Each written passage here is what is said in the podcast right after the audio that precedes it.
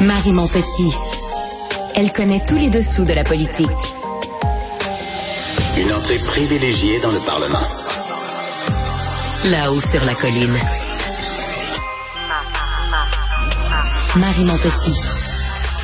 Bonsoir. Alors, je suis très contente d'être avec vous et ce sera comme ça à tous les vendredis à partir d'aujourd'hui. Je prends la relève d'Antoine Robitaille à l'émission Là-haut sur la colline. Ensemble, on va pouvoir faire le tour de l'actualité politique de la semaine. On va se pencher sur les vrais enjeux qui vous touchent. Vous le savez, j'ai passé huit ans à l'Assemblée nationale. Ça me confère un regard précis sur la politique du Québec, avec le résultat de la dernière élection où le PLQ, Québec solidaire, le Parti québécois et le Parti conservateur sont coude à coude dans le vote, il risque d'y avoir beaucoup de jeux de coulisses d'ici le retour à l'Assemblée nationale. On va se pencher là-dessus et encore sur bien d'autres choses et ça commence maintenant. Marie Montpetit, le véritable troisième lien. Du Salon Bleu à vos oreilles. Et tout ça sans utilisation des fonds publics.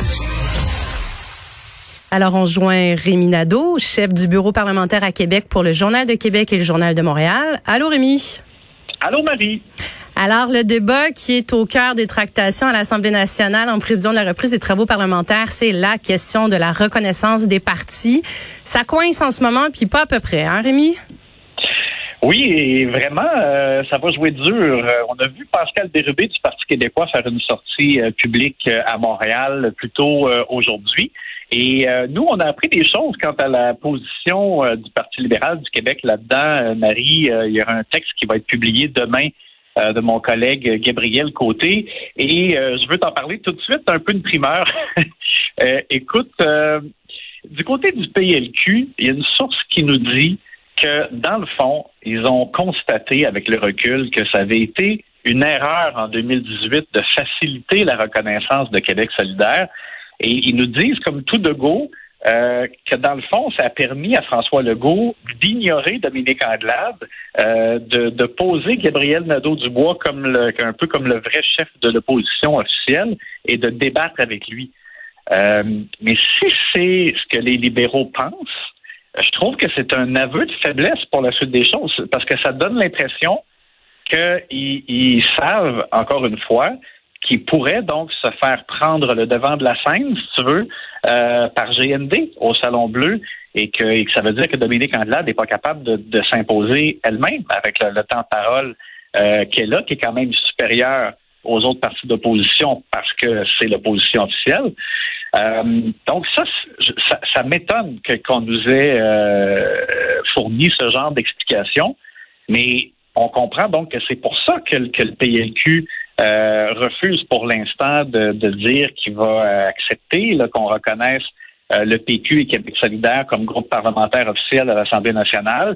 je rappelle ici pour les auditeurs que les règles, c'est que normalement, le parti doit avoir fait élire 12 députés avoir obtenu, ou, ou avoir obtenu 20% du suffrage pour être reconnu. Mais c'est c'est tellement vieux, ça, cette règle-là, ça ne tient pas compte de la réalité d'aujourd'hui. Moi, je pense que ça devrait être modifié, mais et donc, euh, dans le passé, il y a eu des exceptions pour l'ADQ, par exemple, post-défaite de 2008, euh, où on avait reconnu l'ADQ groupe parlementaire, même s'ils avaient juste six députés. Et on l'a vu en 2018 aussi. C'est vieux, euh, Rémi, mais en même temps, avoir le statut de groupe parlementaire, c'est ça le nerf de la guerre. C'est ça qui permet aux euh, formations politiques d'avoir des budgets qui sont significatifs à l'Assemblée nationale. C'est ça qui donne du temps de glace euh, pour avoir des questions, entre autres, à la période des questions. C'est quoi que le Parti libéral du Québec gagnerait, dans le fond, à donner son consentement à les reconnaître, d'après toi? Mais, mais tu as raison, c'est tout à fait important, c'est crucial, parce que si le, le, le, le PQ et QS ne sont pas reconnus, évidemment, c'est beaucoup moins d'argent pour fonctionner, avoir des budgets de recherche et du temps de parole.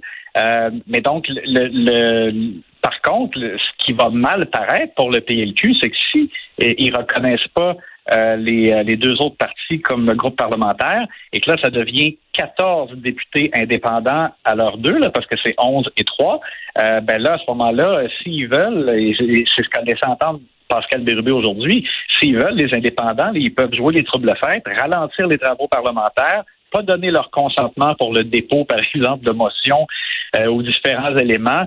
Euh, donc, les gens réalisent peut-être pas, mais pour que ça fonctionne, euh, ben il faut que dans le fond il y ait le bon vouloir de tous là. Euh, non mais tu as raison parce que tu sais on le dit souvent à l'Assemblée nationale, tout peut se faire par consentement, mais encore faut-il qu'il y ait le consentement. Donc des consentements unanimes, il en faut euh, il en faut régulièrement comme tu dis pour déposer des motions. Si les députés indépendants, les 14 députés indépendants se disent euh, on, on, on, donne pas notre consentement lorsqu'il y a demande de consentement unanime, ça va devenir euh, un joyeux bordel à l'Assemblée nationale. Ben exactement. Et, et, là, la loupe donc reviendrait sur les libéraux et, on les pointerait du doigt en disant ben c'est de leur faute parce que euh, c'est eux qui, qui empêchent donc le bon fonctionnement euh, en, en, la jouant dur euh, contre les, les, deux autres partis. En même temps, est-ce que ça pourrait durer? Tu sais, je veux dire, les Québec solidaire, le Parti québécois pourrait pas non plus jouer cette carte-là pendant quatre ans. Tu, veux dire, tu peux faire ça quelques semaines, tu peux te présenter dans des commissions parlementaires, déposer des motions, aller poser des questions. Euh, mais je veux dire, il y a un moment donné, s'ils font ça, ils vont se faire accuser de faire de l'obstruction, euh, tu sais, permanente là, à l'Assemblée nationale. Ben c'est ça, eux aussi. Alors là, ça devient. C'est un jeu délicat. c'est ça, ça devient une partie de bras de fer. Là. Les, je pense que les, tout le monde va tirer au poignet. On va voir qui va céder en premier. Euh, mais c'est important, évidemment, qu'il y ait une entente quand même rapidement. Là, on sait qu'il n'y aura pas une, longue session parlementaire avant les fêtes. On parle de juste de deux semaines de session parlementaire. Mais il, faut évidemment qu'il y, ait entente puis que ça puisse fonctionner. Euh, c'est au bénéfice des citoyens. C'est ça aussi qu'il faut dire. C'est sûr. Toujours sur le Parti libéral, euh, Rémi, donc euh, le PLQ a perdu 10 sièges par rapport à l'élection de 2018. Hein, il y en avait 31, ils sont rendus à 21. Est-ce que les militants vont vouloir garder Mme Anglade en poste comme chef de leur parti? C'est ce que je me demande et euh, on voit qu'il y a, je dirais pas des, des camps là encore là, mais euh, on, voit des gens qui se euh, manifestent publiquement pour Mme Anglade. C'est le cas de Carlos Letard qui a été architecte là avec par exemple Julie White là, de du programme du Parti libéral pour la campagne électorale qui, qui, vient de se terminer. Monsieur Letard a participé à l'élaboration du cadre financier. Euh, et là, il me dit qu'il veut être président du PLQ à la place de, de Mme Caron, Linda Caron, qui a été élue, elle, euh, de son côté. Euh, et, et ce sera pour aussi faire en sorte que Mme Anglade gagne un vote de confiance dans le cadre d'un congrès. Monsieur Létard ne s'en cache pas. selon les statuts et les règles du parti, ils ont jusqu'en novembre 2023 pour tenir un congrès avec un, un vote de confiance à l'égard de, Mme Anglade. Parce qu'ils doivent en tenir un tous les deux ans et le dernier congrès a eu lieu en novembre 2021. Bon. Et là, il y aurait une possibilité pour, pour eux, du coup, dans le clan de Mme Anglade, d'essayer de, devancer le congrès pour éviter que des gens aient peut-être le temps de s'organiser et d'organiser une fronde. Bon, mais en même temps, la situation financière du parti là, devient très difficile. Donc, il y a pour des raisons financières, ce serait peut-être pas une bonne idée non plus de tenir, d'essayer de tenir un congrès très coûteux rapidement. Et pendant ce temps-là, bon, tu vois, il y a quelques sources. Moi, j'ai parlé euh, à quelqu'un qui était député euh, le printemps dernier euh, et qui m'a dit, c'est rien contre Mme Anglade, mais il n'y a aucune connexion qui se fait avec les Québécois. Et c'est dur de lui donner tort parce que du début de la campagne à la fin, les aiguilles n'ont pas bougé du tout.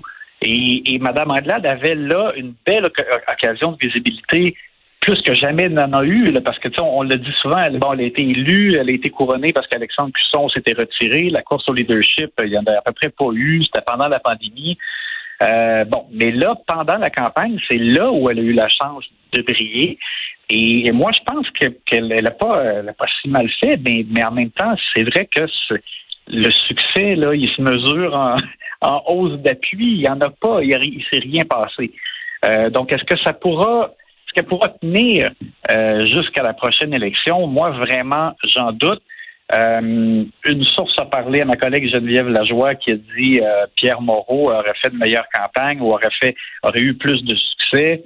Pierre Moreau, on l'avait contacté d'ailleurs durant la campagne pendant que ça allait pas bien, puis tu sais, il, il voulait pas commenter, puis il a dit moi je, je suis pas là-dedans. Euh, mais je serais pas étonné que dans les prochains mois, on voit peut-être poindre euh, des, des gens qui auraient peut-être un intérêt et qui pourraient davantage peut-être marquer des points dans les régions du Québec, là où ça fonctionne vraiment pas, puis on, l'a vu, là, écoute, le, le, suffrage exprimé là, dans les régions et chez les francophones, c'est à peau de chagrin là, pour le PLQ. Hmm, donc, à suivre. Et moi, Rémi, j'ai une petite question pour toi en terminant.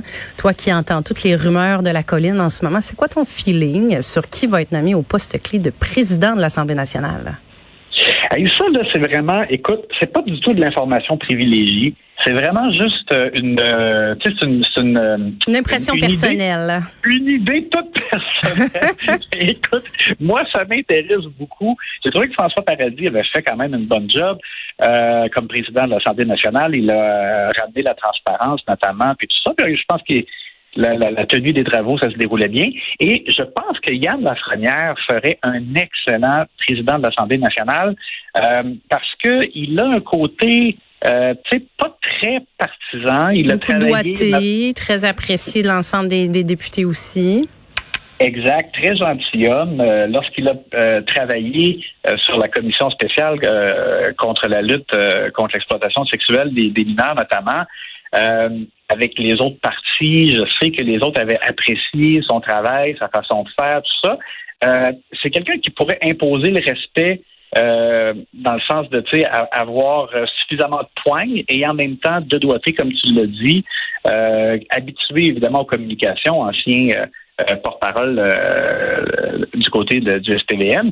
Et alors donc, je ne sais pas si, si ça a été envisagé, mais moi en tout cas, je trouve que ça serait une bonne idée. J'ai l'impression que ça pourrait faire un, un bon président de l'Assemblée nationale. Hmm, alors, une hypothèse à suivre. Je pense qu'on va savoir ça assez rapidement si ton impression est bonne ou pas. Alors, je te remercie, Rémi. On se reparle bientôt. Ça fait plaisir. Bye.